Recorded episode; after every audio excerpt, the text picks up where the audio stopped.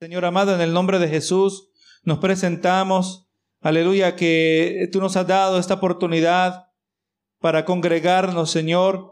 En este momento venimos delante de ti pidiendo de tu sabiduría, de lo alto, pidiendo de tu dirección, esa que solo tú nos puedes dar a cada uno de nosotros, Señor. Realmente dependemos, aleluya, continuamente de ti, Señor. Dependemos completamente de tu presencia, Señor. Dependemos de tu espíritu, tu verdad siendo impartida a cada una de nuestras vidas, Señor y amado. Aquí somos nosotros recipientes que somos para ser llenados, Señor. Nuestras mentes necesitan ser, gloria a Dios, renovadas. Nuestras mentes necesitan ser llenas de tu verdad. Y así, Señor amado, he aquí, Padre, yo soy simplemente un canal. Lo que tú has puesto en mi vida es lo que traigo a tu pueblo, Señor. Así que ayúdanos que tu Espíritu abra los ojos de nuestro entendimiento, podamos recibir, que podamos retener, podamos comprender verdaderamente, aleluya, la porción que tú tienes para nosotros. Señor amado, gracias te doy en el nombre de Cristo Jesús. Amén y amén. Vamos a ver nuestras Biblias en la, la carta de segunda de Tesalonicenses, en el capítulo 2. Vamos a estar mirando, hermano, en el verso 7. Vamos a mencionar en breve el 6. Gloria a Jesús, nos quedamos. Hemos estado mirando cerca de la manifestación, ¿verdad? Solo mencionando rápidamente estos versos, estos primeros versos del capítulo 2. Rápidamente aquí se nos presentan los tres elementos que ya nosotros entendemos que son inseparables. Verso 1 dice la venida de nuestro Señor, nuestra reunión con Él, o sea, el rapto. Ya en el verso 3 dice, gloria a Dios, habla el día del Señor. Pero está, está hablando, tratando todo esto como un conjunto, ¿verdad? Y les dice a los hermanos, no se dejen engañar en el sentido de que el día del Señor está cerca. O sea, que ya otra vez más, repito, repito para que todos recordemos, no creemos nosotros en la doctrina de inminencia que significa que Cristo va a venir en cualquier momento. El día del Señor no puede estar cerca. ¿Por qué? Porque el verso 3 nos dice que Él primero no vendrá el día del Señor sin que primero venga la apostasía. Y la apostasía también se va a manifestar el hombre de pecado, ¿verdad? El hijo de perdición. Por eso el día del Señor no puede estar cerca. Porque primero tienen que acontecer estas cosas que marcan el comienzo de una nueva etapa, un nuevo kairos, ¿verdad? La palabra kairos en el griego es la manera que, que Dios percibe el tiempo. Dios sabe cuándo comienza y no solo sabe, pero mejor dicho, Él declara cuándo empieza una nueva etapa en la sociedad. ¿Verdad que sí? Él pone, Él quita reyes, pone presidentes, quita presidentes. Él decide todas las cosas. Es más, vamos mirando. Gloria a Jesús, vamos a ver los versos que vienen. Que es más, Dios es el que, el que permite que se manifieste el anticristo. Amén. Si Dios está dentro de su perpetua sabiduría. Gloria a Dios, Él tiene control absoluto. Así que el anticristo no va a venir sin que el día del Señor, el día de juicio, no va a venir sin que primero la apostasía, dice el 3, sin que se manifieste el hombre de pecado. Pero ahí nos dice el verso 10, el verso 4, que un día se va a presentar, se opone a Dios y un día se va a pasar, pasar por Dios, ¿verdad? Dice el verso 4. Verso 5, el apóstol Pablo les dice, pero ustedes se acuerdan, yo ya les enseñé esto. Y hermano, yo quiero poderle hablar a usted de la misma manera que Pablo. Amén. Recuerde, los hermanos en Tesalónica, ellos eran recién convertidos. Amén. Estos hermanos crecieron y maduraron a pesar, y mejor dicho, en medio de la persecución. Fue la persecución que purificó sus almas, hermano. Esa es la que las dificultades hacen en la vida del verdadero cristiano. El verdadero cristiano es purificado en medio de las pruebas. Es más, nosotros no nos debemos sorprender cuando un cristiano pasa por dificultades y termina acercándose más al Señor. No nos debe sorprender porque ha nacido de nuevo. ¿Pero que sí? Porque el Espíritu de Dios mora dentro de él. Pero cuando aquel que pasa por las pruebas se aparta, dice mucho acerca de la calidad de vida cristiana que pensábamos que tenía, ¿verdad que sí? Gloria sea al Señor. Así que hermano, todo cristiano debe conocer profecía. Si Pablo le enseñó a los hermanos en Tesalónica, recién convertidos, estaban bien instruidos en profecía, así también nosotros, mucho más nosotros. En estos tiempos que tenemos mucha más claridad acerca de la palabra y ahora le está hablando, de aquel que se va a manifestar, se va a hacer pasar por Dios. Y en el verso 6 dice, y ahora sabéis lo que lo detiene, a fin de que su debido tiempo se manifieste. Y ahora en el verso 7 nos aclara que no es algo que lo detiene, sino que es alguien. Verso 7 dice, porque ya está en acción el misterio de la iniquidad. Dice, solo que hay quien al presente lo detiene hasta que él a su, a su vez sea quitado de en medio. Entonces vamos mirando, ¿verdad? Este eh, teológicamente le llamamos al retenedor, ¿verdad? El que lo detiene, el que lo retiene. Bendito sea el Señor. El verso 6 dice algo, la acción, ¿verdad? La acción eh, que es impedido, pero ahora en el verso 7 se nos da la identidad o se nos habla de alguien que lo detiene. Y esto es un misterio. Ahora, hermano, es importante que entendamos cuando en la Biblia aparece la palabra misterio. Misterio no es lo mismo que un secreto. Amén.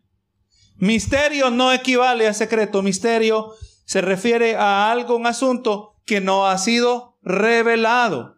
En la palabra aparecen muchos misterios, pero con el tiempo van siendo revelados, ¿verdad? Y a eso se refiere. eventualmente vamos mirando y vamos recibiendo claridad. Nos dice quién al presente lo detiene. Ahora vamos viendo que es alguien.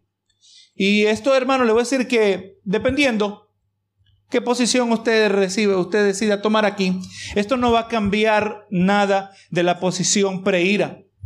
Bendito sea el Señor. Todavía no hay necesidad, la identidad del que lo detiene, de, dependiendo la, la conclusión que usted llegue, porque hermano, tenemos el derecho de llegar a conclusiones porque la Biblia no nos dice quién es. Amén. Pero entonces solo podemos examinar la palabra y usted tiene que llegar a una conclusión. Bendito sea el Señor. Eh, antes nosotros creíamos, o antes yo creía, lo que tradicionalmente se nos ha enseñado, que el que lo detiene es el Espíritu Santo. Y hasta cierto punto existe una lógica. La lógica es si la iglesia está en la tierra, la iglesia tiene el Espíritu Santo, la iglesia se va de la tierra, también se va la influencia del Espíritu Santo, ahora el anticristo se manifiesta. Bendito sea el Señor. Pero vamos mirando. Número uno, no aparece ningún verso que uno pueda citar que dice que este es el caso. Gloria a Jesús. Sino que esta es una especulación, es una conclusión. Pero surge un asunto aquí. Aquí surge un problema que tenemos que mirar cómo se, cómo se decide, porque recuerde, si el anticristo se detiene, o sea, el anticristo está siendo aguantado. Del momento que se le deja de aguantar, ¿qué hace el anticristo? Se manifiesta. ¿Verdad? Entonces tenemos nosotros que decidir qué significa eso de que se manifiesta. ¿Será que empieza a vivir en la tierra? ¿O será que manifestarse significará cuando Él se presente ahora como Dios? ¿Verdad? Si nosotros estamos en los últimos tiempos, si nosotros estamos al borde de entrar a la última semana, no sabemos si nos quedan meses, años, no sabemos, ¿verdad? Pero si estamos para entrar a última, en la última semana de Daniel, el último periodo de siete años, tenemos que creer que el anticristo ya tiene que estar vivo, ya es un adulto, no puede ser un niño. Ya es un adulto, pero nosotros estamos, ya el hecho que está presente no quiere decir que está manifestado, ¿verdad? Ninguno de nosotros podemos decir, ya se manifestó. Tiene sentido entender que cuando Él se manifieste es cuando Él entre en el templo y se declare como Dios. Allí va a ser su manifestación. Todo ese tiempo Él ha estado existiendo. Todo ese tiempo anterior Él va a estar operando. Pero a eso no le podemos llamar que sea manifestado. No se ha revelado, no ha revelado su identidad. Y usted va decidiendo si usted acepta esta manera de pensar. Ahora, manifestarse está siendo aguantado, ¿verdad? Por el Espíritu Santo. Del momento que se deja de aguantar, se manifiesta. Pero la iglesia en la posición pretribulacional, vamos a hacer aquí el dibujo, ¿verdad? Esto se refiere a los siete años y aquí se refiere a los tres años y medio, ¿verdad? A la, mera mitad, donde el anticristo se manifiesta. Ahí indudablemente es donde él se se declara como Dios, ¿verdad? Entra en el templo Se declara como Dios. Eso es lo que Daniel le llama la abominación desoladora, ¿verdad? Entonces, supuestamente antes creíamos nosotros que aquí ocurría el rapto, ¿verdad? Entonces, si aquí al comienzo de los siete años, antes de que comiencen los siete años, la iglesia se va y si el retenedor es el Espíritu Santo, quiere decir que ya comenzando los siete años, el anticristo ahora ya se puede manifestar. Pero el anticristo no se manifiesta sino hasta tres años después, de acuerdo a nuestra posición antigua, ¿verdad? Que creíamos que la iglesia se iba antes de los siete años. Entonces, el asunto es, ¿por qué al anticristo? Vamos mirando más adelante. La palabra dice que al anticristo se le otorga reinar, no por siete años, sino por tres años y medio. Entonces, pues, tenemos que tratar de contestar que si es el Espíritu Santo, y el Espíritu Santo al comienzo de los siete años se va y deja de detener, ¿por qué el anticristo se tarda tres años y medio en manifestarse? ¿Verdad? No, como que no tiene sentido. Eh, estaba escuchando un comentarista de, profecía estaba diciendo que Satanás en cada generación ha tenido siempre una figura. Como el anticristo, Satanás no sabe cuándo se le va a permitir. Él siempre está intentando, ¿verdad? Siempre está intentando, siempre a lo largo de la historia. Y por eso usted ve a lo largo de la historia que han habido eh, estudiantes de profecía que dicen, este parece el anticristo. Y, casi llena todos los requisitos, pero no lo llena todos. ¿Por qué? Porque no se le permitió, porque no era el tiempo de Dios.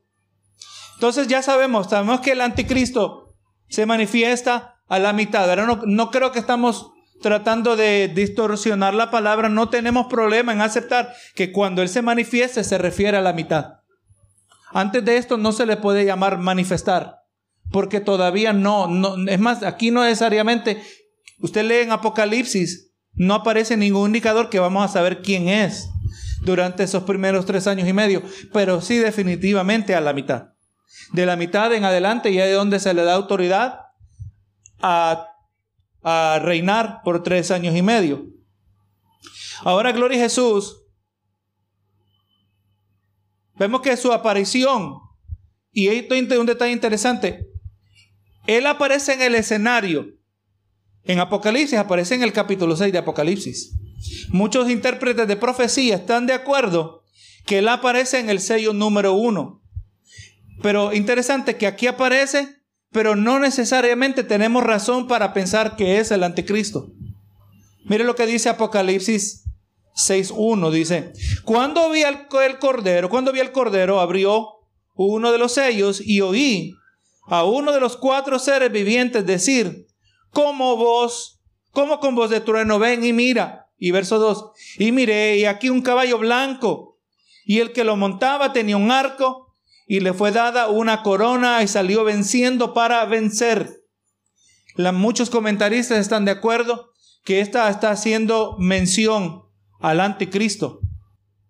El, el asunto es aquí, obviamente aquí no está claro. Usted ve este verso, no hay ninguna necesariamente razón para decir, este definitivamente es el anticristo, pero una mayoría de comentaristas creen que es aquí donde el anticristo empieza a aparecer en el escenario de los últimos siete años. Le recuerdo, hermano, que los sellos del 1 al 5, o perdón, del 1 al 4 ocurren durante la primera mitad. El quinto sello ocurre inmediatamente después de la abominación desoladora. ¿Cómo lo sabemos? Porque el quinto sello, el sello es los mártires, los que mueren, los que murieron a causa de la tribulación. Entonces sabemos que los sellos 5, 6 y 7 comienzan inmediatamente a la mitad de los siete años. Los primeros cuatro sellos ocurren durante la primera mitad, lo que Jesús le llama principio de dolores, ¿verdad? Jesús lo llama, nos lo menciona específico. Dice que habrá guerras, rumores de guerras, terremotos, hambre, pestilencia. Solo tiene que evaluar lo que representan los cuatro jinetes de Apocalipsis. Y usted ve que, que encajan. Amén. No tenemos que, hacer mucha gimnasia bíblica para que ver que estas encajan. Los cuatro sellos de Apocalipsis encajan muy bien con los principios de dolores que menciona Jesucristo en Mateo 24.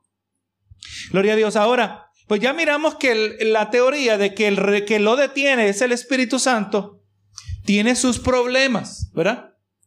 No necesariamente niega que puede ser el Espíritu Santo, pero la pregunta es si el Espíritu Santo se va antes de los siete años, ¿por qué se tarda tres años y medio el anticristo en manifestarse? Si el anticristo siempre ha estado el diablo queriéndolo manifestar, ¿verdad? Y es más, basado en el verso que leímos en Tesalonicenses, se nos deja saber que es cuando Él se manifieste, Él se va a manifestar de manera casi inmediata, ¿verdad? Mire el lenguaje aquí, ¿verdad? Leímos que si no, solo que hay que hay quien al presente lo detiene hasta que él a su, a su vez se ha quitado de en medio, ¿verdad? Entonces, esto nos deja, da entender, ¿verdad? Usted decide si usted está de acuerdo conmigo. Esto nos da a entender que del momento que el retenedor deja de detener, se manifiesta el anticristo. Ahora, como le he mencionado, hermano, nosotros somos de la posición que creemos que es el arcángel Miguel el que lo detiene. Y ahora, no solo le voy a dar una teoría, pero vamos a mostrarle unos versos que nos ayudan a entender esto. Ya, hermano, ya para este entonces ya estamos claros. La venida de Cristo, ahora lo que llamamos la venida de Cristo, vamos a decir que la colocamos más o menos por aquí durante la segunda mitad. La venida de Cristo ocurre entre el sexto y el séptimo sello de Apocalipsis. Solo se lo tiene que leer Apocalipsis 6, de los versos 12 en adelante. Amén. Sabemos que la venida ocurre durante la segunda mitad, gloria a Jesús, y ocurre entre el sexto y séptimo sello. ¿Cómo lo sabemos? Porque ahí está el sol, la luna y las estrellas, como aparece en Apocalipsis, como aparece en Mateo 24, 29, 30, como aparece en el libro de Joel capítulo 2. Amén. El sol, la luna, las estrellas como la señal de la venida. En Joel lo presenta como la señal del día de la ira de Dios. Y como ya entendemos que todo va junto, no se nos hace difícil. Entonces, hermano, 1 Tesalonicenses 4 y 5. Pero hemos estado, miramos en 1 Tesalonicenses 4 y 5, miramos que el rapto ocurre en conjunto, ¿verdad? Con el día del juicio. Amén. Ya lo confirmamos en capítulo 2 de 2 de Tesalonicenses. Ahora, hermano, si la posición pretribulacional está correcta, que es el Espíritu quien detiene al anticristo y este va a ser quitado en el tiempo de rapto, cuando vemos que el anticristo se manifiesta a la mitad. Gloria sea al Señor. Entonces, ¿cómo es que es posible que el retenedor va a ser quitado, como dije, verá, al comienzo de la última semana. Si el anticristo se manifiesta a la mera mitad, ¿cómo es que el retenedor es quitado al comienzo de la semana? Si el anticristo se manifiesta a la mitad de los siete años, ¿cómo es que el retenedor se quita al comienzo de los siete años? ¿Verdad? Lo que hemos estado mencionando. Ahora mire esto, vamos a mirar en Daniel 12. Y usted escuche ahí cuidadosamente aquí, que aquí está la, la base de este argumento. Daniel 12.1 dice, en aquel tiempo se levantará Miguel. Lo que está en cuenta aquí es la, que significa la palabra levantará. En aquel tiempo se levantará Miguel, el gran príncipe que está de parte de los hijos de tu pueblo. Se entiende, hermano, que hay una relación especial entre el arcángel Miguel y el pueblo de Israel. El arcángel Miguel siempre está a favor, es el mensajero específico un ángel de, de superior rango, ¿verdad? Que está a favor del pueblo. Y entonces nos dice, se levantará Miguel. Y entonces vemos, el, dice, y será tiempo de angustia. Escuche bien eso. Dice, y se levantará Miguel y será tiempo de angustia. Parece decir allí que el hecho que se levanta Miguel resulta en angustia. No, algunos comentaristas vienen a este verso dicen, se levanta Miguel porque es tiempo de angustia. O sea, se levanta Miguel a hacer algo porque hay angustia. Si usted mira aquí, parece decir aquí Que, que la acción de Miguel levantarse es lo que resulta en angustia. Y se levantará Miguel y será tiempo de angustia, dice, cual nunca fue desde que hubo gente hasta entonces, pero en aquel tiempo será libertado tu pueblo todos los que se hallen escritos en el libro. Que vamos a mencionar esto en un momentito. Entonces ahí donde usted y yo vamos a cuidadosamente mirar este verso. Vamos a entender, de entender que el contexto, ya que nosotros no dominamos los idiomas originales, una de las herramientas que tenemos nosotros como intérpretes a nuestro nivel es mirar cómo otros traductores han traído estos versos en otras traducciones de la Biblia. Yo siempre verifico con el inglés, yo siempre verifico eh, con la concordancia Strong, yo miro las palabras en el original. Yo miro cómo esa palabra es usada a lo largo de la Biblia, ¿verdad? Para ver, entender el significado de esta palabra. Y hasta, hasta donde yo he mirado, casi en todas, y no todas las que yo he mirado, gloria a Jesús, nos da a entender que esta acción de Miguel levantarse parece indicar que su acción va a resultar en tiempo de angustia. Pero interesante que la angustia dice que no va a ser para tu pueblo, le dice Daniel, le dice Dios a Daniel. Tu pueblo será libertado. Lo que se hay en escritos en el libro, a quien nosotros le llamamos a Israel remanente fiel, el remanente fiel. Cuando hablamos de Israel, hermano, no estamos hablando de la nación. Si estamos hablando de la nación de Israel en el día de hoy, Israel, hermano, es perversa. Usted sabe, se cree que en que Tel Aviv lo han denominado que Tel Aviv es la capital del homosexualismo en el mundo. Tel Aviv. Amén. Así de malo están en Israel. Pero dentro de esa nación hay un remanente fiel. No nos debe sorprender, ¿verdad? Entonces le está diciendo, Daniel, va a ser tiempo de angustia, pero tu pueblo, o sea, tu pueblo no va a pasar por esa angustia. Nosotros no nos debe sorprender porque ya nosotros sabemos que Israel, el remanente fiel, va a ser, usted lo mira en, creo que es Apocalipsis 12, donde aparece que Israel es llevada al desierto y protegida por 1260 días. La segunda mitad, la misma segunda mitad donde el anticristo va a reinar, es la misma segunda mitad donde Dios va a proteger a Israel remanente fiel de manera sobrenatural. Entonces ya vamos mirando, esto nos ayuda a entender un poquito el rompecabezas. Va a ser tiempo de angustia, pero no para Israel remanente fiel. Va a ser tiempo de angustia para otras personas, ¿verdad? Y vamos mirando. Ahora mire, aquí nos ayuda un poquito Mateo 24, 21. Dice, porque habrá entonces gran tribulación. ¿Será que esta expresión gran tribulación se refiere a ese tiempo de angustia? ¿Verdad? Gran tribulación la cual no ha habido desde el principio del mundo hasta ahora, ni la habrá. Mire lo que dijo Daniel en 12.1. Dice, tiempo de angustia, cual nunca fue desde que hubo gente hasta entonces. Parece que están hablando del mismo tiempo, ¿verdad? Daniel dice, tiempo de angustia que nunca ha habido desde que ha habido gente.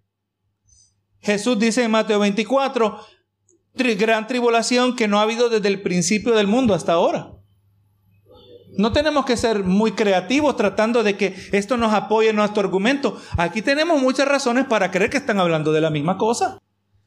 Entonces, si ya vamos usando el lenguaje del Antiguo Testamento en Daniel 12 y lo conectamos a Mateo 24, parece decirnos que la acción de del arcángel Miguel y él se levanta, que qué significa eso de levantarse, es la que permite el inicio de la gran tribulación. Amén. Yo espero que esté claro, lo, vuelvo a repetir. Jesús está hablando, aquí están diciendo la misma cosa. Angustia que nunca ha habido. Es lo que está diciendo Daniel, ¿verdad? Desde que ha habido gente.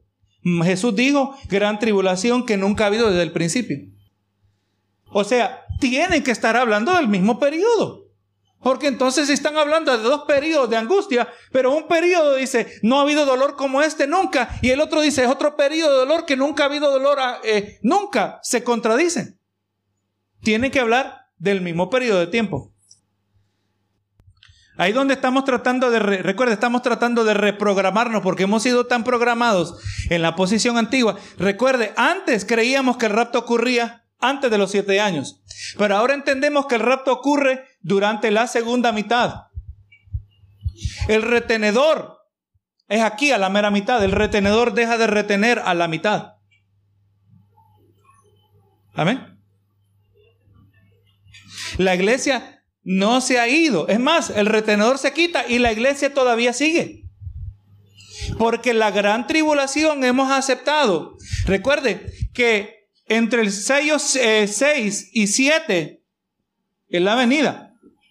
Amén. El sello 6 y 7 ocurren durante la segunda mitad. Entonces, Dios ha mostrado, ha dicho que Israel remanente fiel es el término que yo uso para distinguir del resto de Israel nacional, ellos van a ser protegidos de manera sobrenatural. Esa protección no es mencionada acerca de la iglesia. Esa solo aplica a Israel, remanente fiel. Recuerde, hermano, la profecía de Daniel es centralizada alrededor de Israel. El reloj, el calendario profético, el reloj profético es marcado alrededor de, de, la nación de Israel. Las 70 semanas tienen que ver con Israel primordialmente. Por eso nosotros estamos velando, ¿verdad? Porque recuerde, la última semana de Daniel, la semana número 70, sabemos que durante esta mitad, que son 1260 días, nos dice que va a haber sacrificio. Amén. ¿Cómo sabemos que que va a haber sacrificio porque a la mitad, cuando el anticristo se manifiesta como Dios, Él va a parar el sacrificio. Entonces, cuando usted y yo miremos en la noticia que ya los judíos empezaron a sacrificar, usted ya sabe que estamos en la primera mitad. Y el rapto no ha ocurrido. Sabemos que cuando para el sacrificio, comienza la gran tribulación, tiempo de angustia, podemos decir que nunca ha habido, o podemos decir persecución que nunca ha habido. Porque ya invertimos tiempo entendiendo que gran tribulación no significa juicio. Gran tribulación significa gran persecución, gran aflicción. Como es usada esa expresión, esa palabra, flipsis, a lo largo del Nuevo Testamento. Entonces, hermano, está diciendo Jesús, y ahora mire la palabra que se usa en Daniel 12.1, es la palabra amad. Y esta palabra tiene un amplio espectro de significado. Significa, puede significar ponerse de pie. Significa también cesar actividad o detenerse. Ahora mire, le voy aquí a mencionar unos cuantos versos del Nuevo Testamento que usan esa misma palabra. Y usted mire cómo se usa esta palabra. Génesis 18:8 dice, tomó mantequilla y leche y el becerro que había preparado y lo puso delante de ellos, dice, y aquí está la palabra, y él se estuvo, ahí está Amad, con ellos debajo del árbol y comieron. Allí, y usted quizás quizá lo quiera apuntar y usted lo mire, la expresión se estuvo con ellos. Es la palabra, la misma que se traduce se levantará. Génesis 19, 17, la palabra pares. Dice, y cuando los hubieron llevado fuera, dijeron, escapa por tu vida, no mires tras ti, ni pares. En toda esta llanura, escapará, escapa, escapa al monte, no sea que que está hablando, vera de Lot. O sea, no te detengas. Pares, la palabra pares. O sea que vamos mirando que la palabra que se usa, que, dan, que, que Miguel se levantará, bien puede ser, mire, Miguel se detendrá. Miguel se parará, ¿verdad? De lo que está haciendo. Génesis 39, mire aquí la palabra dejado. Viendo pues Lea que había dejado de dar a luz, tomó a Silpa su sierva y la dio a Jacob por mujer. Entonces vamos a ver que la palabra también significa dejar de hacer algo. Gloria Jesús. Todo esto nos ayuda. Génesis 41, 17, la palabra estaba. Entonces Faraón dijo a José, en mi sueño me parecía que estaba a la orilla del río. Levítico 13:39, la palabra detenida. Más si le pareciere que la tiña está detenida y que ha salido en ella pelo negro, la tiña está sanada y está limpio y, y limpio lo declarará el sacerdote, hablando de alguien que estaba bajo sospecha de tener este, lepra. Entonces, la tiña detenida, paró. Levítico, solo dos versos más. La palabra presentará. Levítico 16, 7 dice, después tomará dos machos cabríos y los presentará delante de Jehová a la puerta del tabernáculo de reunión. Números 9, 8, la palabra esperad. Y Moisés le respondió, esperad y oiré lo que ordena Jehová acerca de vosotros. La palabra esperad bien se le puede decir, quédate aquí, quizá podríamos decir. Entonces vamos viendo que esta palabra es una palabra algo pasiva. No es una palabra de acción. En estos casos, no vemos una palabra que alguien se, se puso a hacer algo, sino que, gloria a Dios, que más bien paró de hacer algo, se detuvo de hacer algo, o se quedó en un lugar. La palabra es bastante pasiva. Entonces, cuando vamos viendo el contexto, pues ya mirando estos versos nos ayuda a entender que cuando Miguel, el arcángel Miguel, se levanta, bien pudiéramos decir, y desistirá Miguel. Vamos a las palabras que miramos aquí. Y Daniel y, Miguel para, como, como en, en Lot, ¿verdad? No pares en la llanura. Miguel para de andar. Miguel para de hacer lo que estaba haciendo. Génesis 39, Miguel deja, ¿verdad? Como de que dejó a la luz, dejó, dejó de dar a luz lea, ¿será que Miguel dejará de hacer lo que estaba haciendo? Entonces, vamos mirando que, en mi opinión, y espero que usted también dice, pareciera ser que sí, que la acción del arcángel Miguel, que él desiste, que él se levantará, pero él no se levanta para ir a hacer algo, se levanta porque ha desistido de hacer algo, porque deja de hacer algo y tiene sentido porque cuando Él se levanta, cuando Él para, será tiempo de angustia. Y ya el periodo, no tenemos duda, ese periodo tiene que ser la gran tribulación, porque Mateo 24, 21 y Daniel 12, 1 están hablando de un periodo que nunca ha habido como ese periodo. Tiene que ser la gran tribulación. Y parece ser que la acción del arcángel Miguel es la que causa o la inacción de la Caja Miguel y han venido muy respetados intérpretes de la palabra, que yo lo respeto en muchas otras áreas, pero recuerde, todos nos podemos equivocar, tratando de todavía mantener la posición pretribulacional. Dicen que es la acción de del Miguel levantarse, que él es el que sale a libertar al pueblo. Puede ser que sí, pero vamos mirando que aquí parece decir que es la, el cambio de acción de Miguel que causa el tiempo de angustia. Y ahí está la gran tribulación indudablemente. Ahora, en Daniel 12, si había duda de que este periodo es la gran tribulación, porque después de la, cuando, cuando para la gran tribulación, estamos aquí a la mitad, ¿verdad? Sabemos que aquí es el sello sexto, sello séptimo, y entre el sello, entre el sello 6 y 7 aparece la segunda venida. Sabemos que también aquí ocurre con la segunda venida? El rapto y el juicio, ¿verdad? Hay algo que acompaña el rapto en relación a los creyentes. ¿Qué es lo que ocurre en relación a los creyentes? Algo que acompaña el rapto. La resurrección, ¿verdad? Ahora mire Daniel 12.2.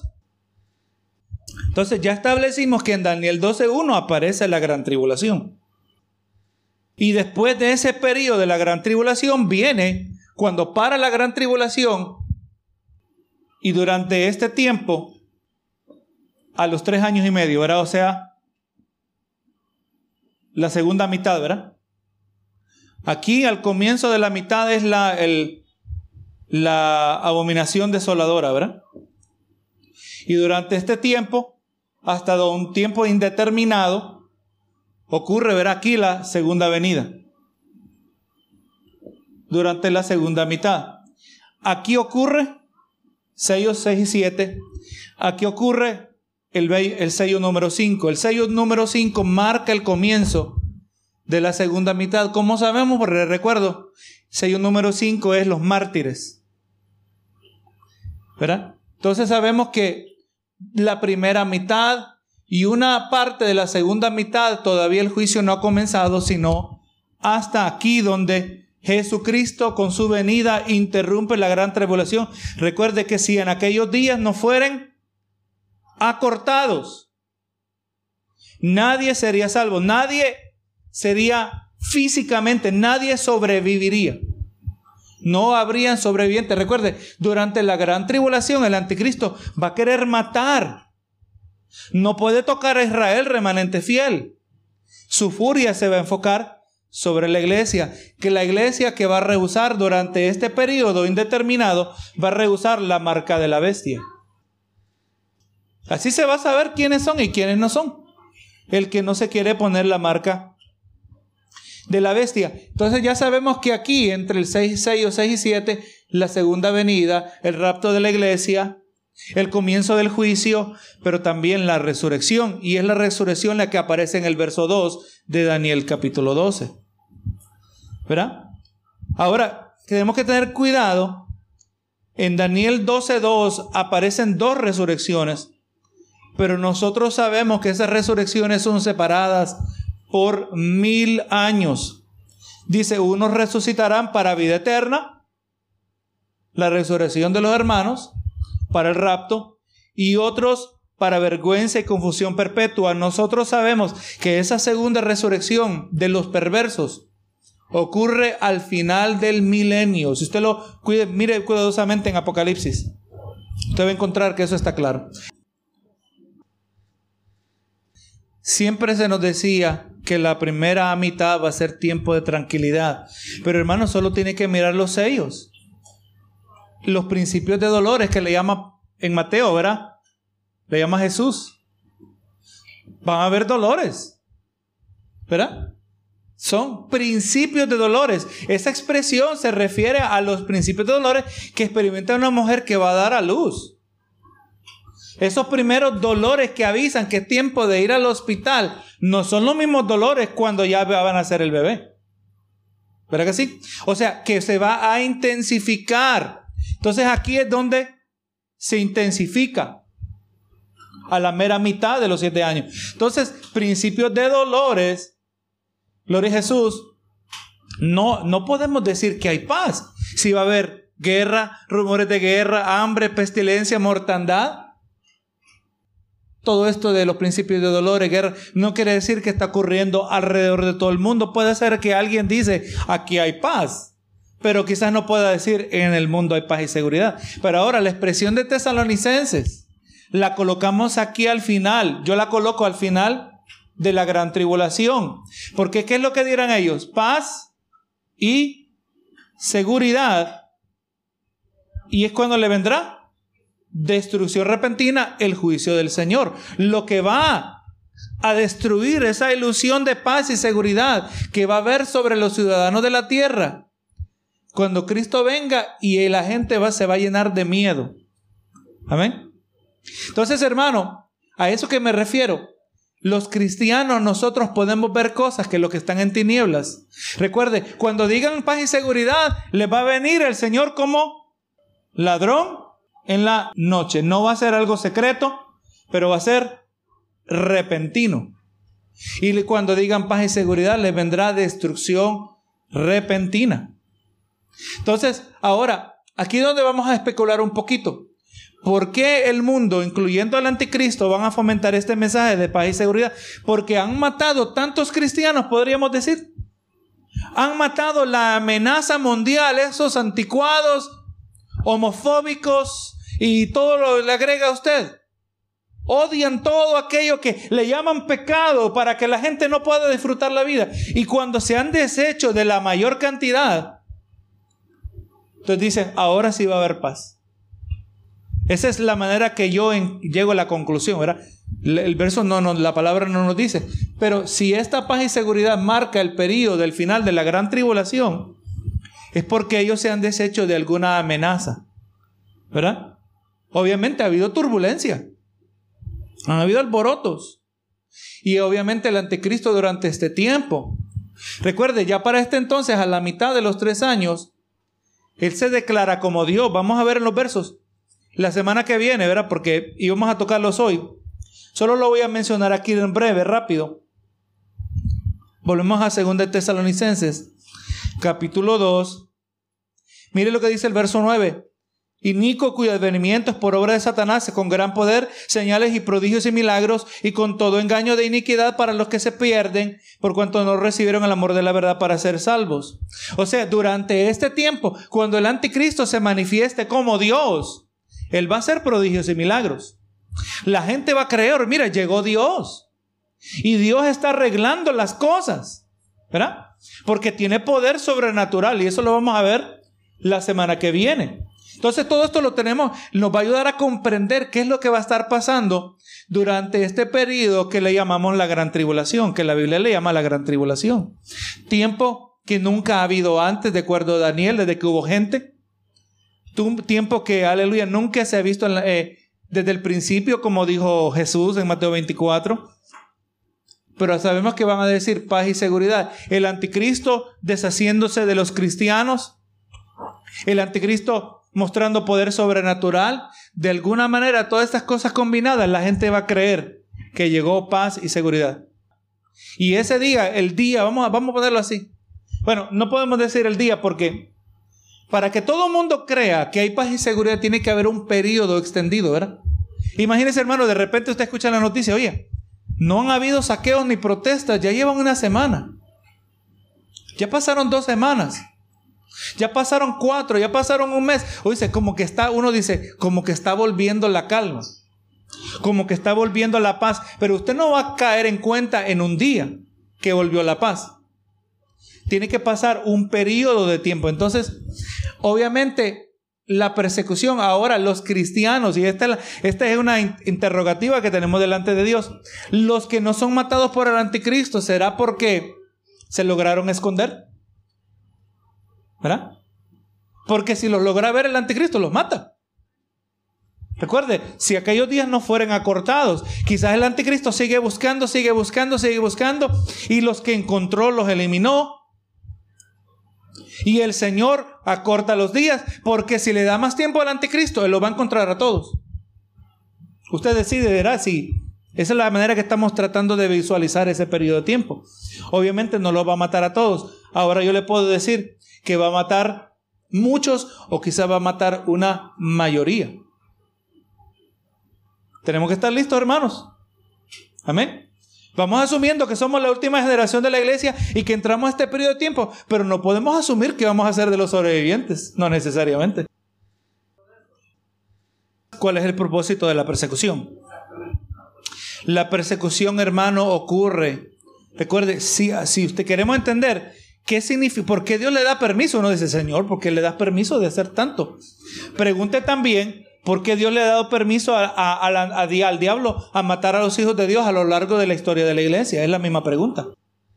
La, la persecución, hermano, tiene un propósito y la persecución trae gloria al Señor.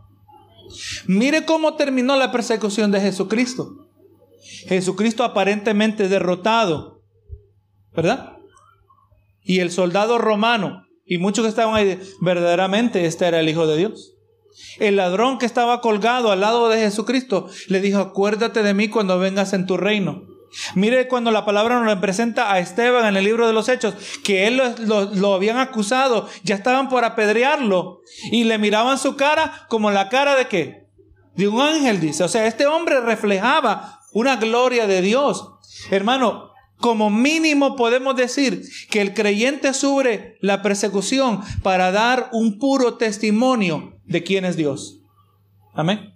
O sea, el que mata a un cristiano que está dispuesto a morir por el Evangelio, esa muerte de ese cristiano, ese, ese testimonio entregado a Dios, sirve como una clara y una encarecida acusación de esos individuos. Una bien fácil decir, me muero yo pero te vamos a matar tus hijos, te vamos a matar tus nietos. Hermano, tenemos que estar espiritualmente preparados ya.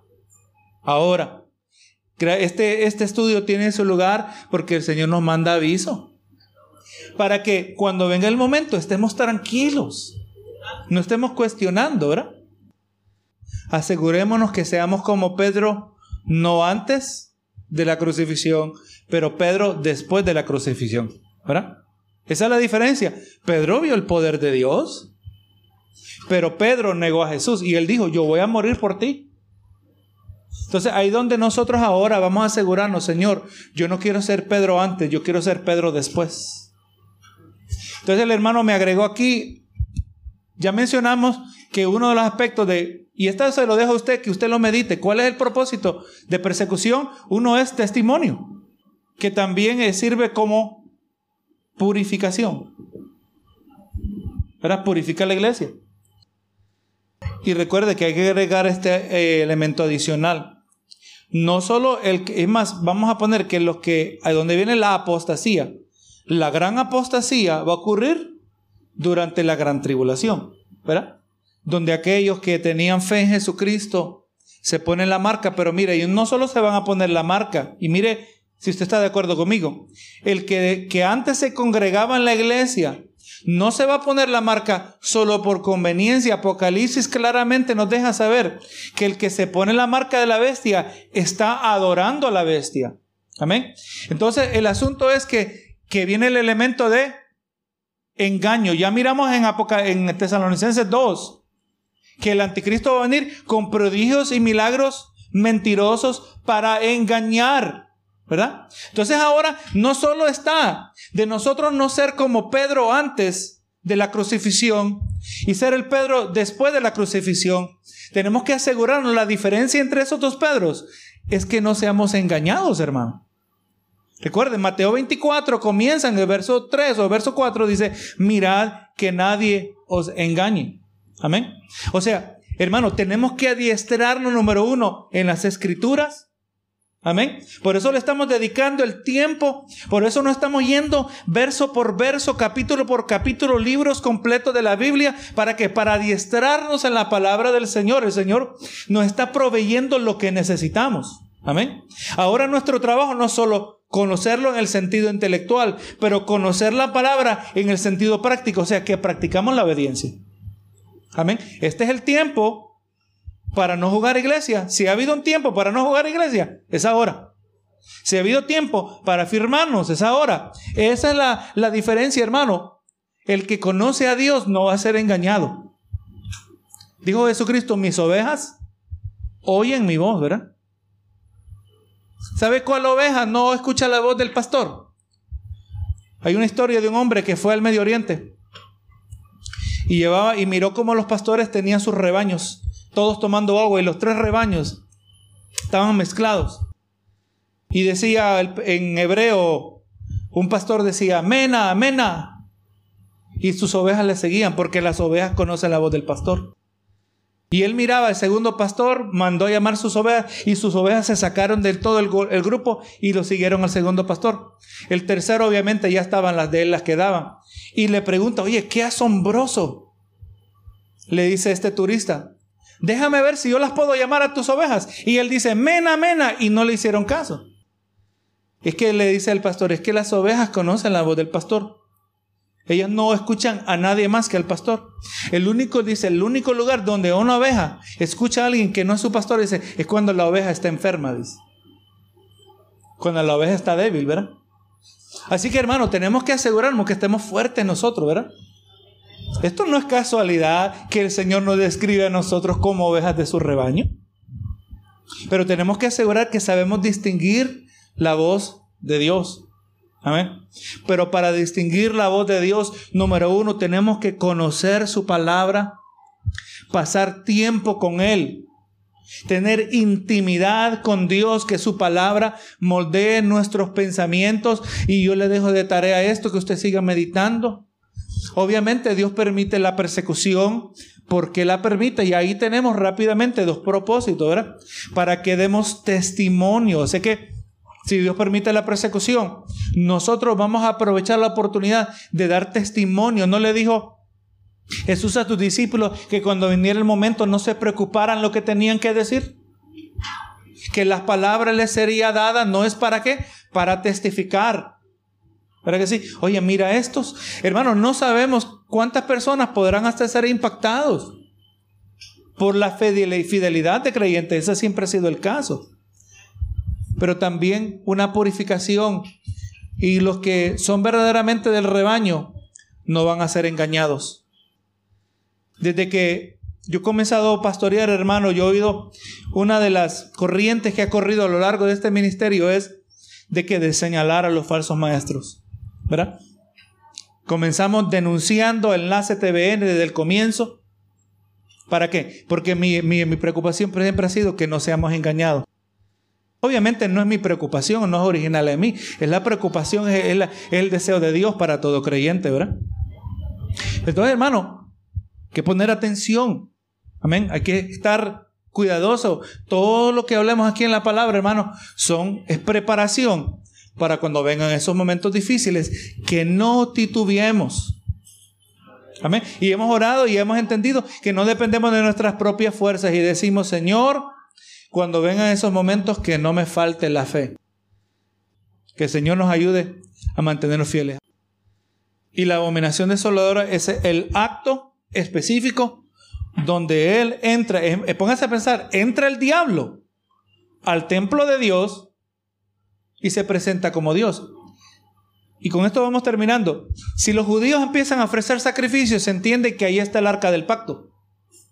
Porque si no hay arca del pacto, no hay templo para adorar. El arca del pacto siempre ha sido aquel artefacto que ha representado la presencia de Dios. Y si alguien abría el arca, se moría, hermano.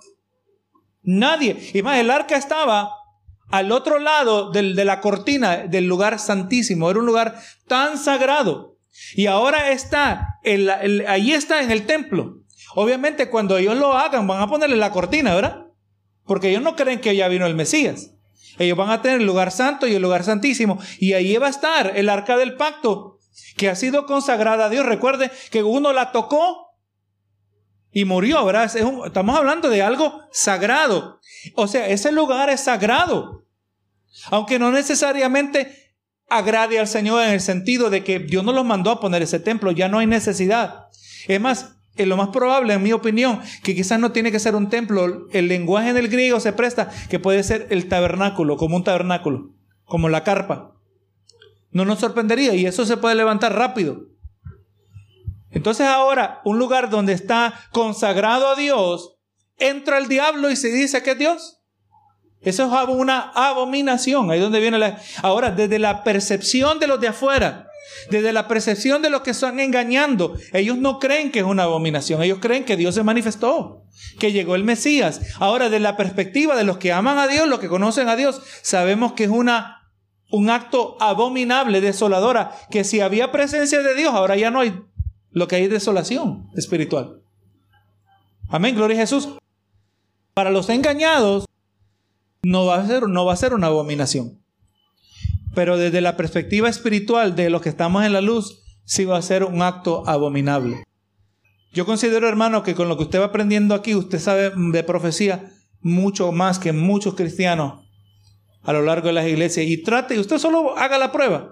Y no es para que nos sintamos superiores, sino para que nos sintamos agradecidos. Amén. Pero nada más toque este tema con otros cristianos y rápido usted se da cuenta que no sabe mucho y no lo vamos a criticar, sino que solo vamos a observar que quizás no se les está enseñando. Amén.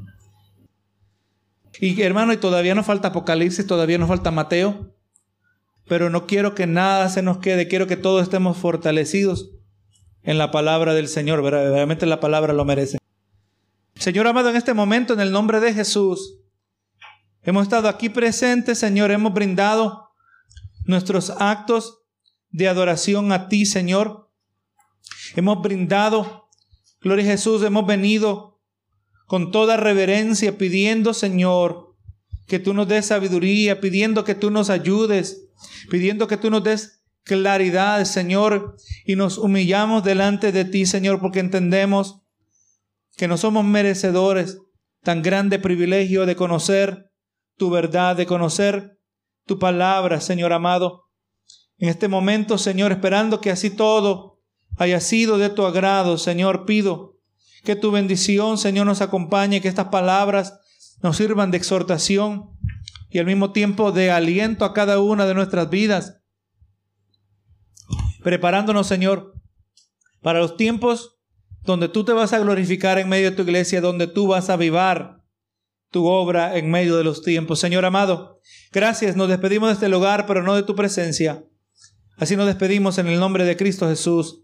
Amén y amén.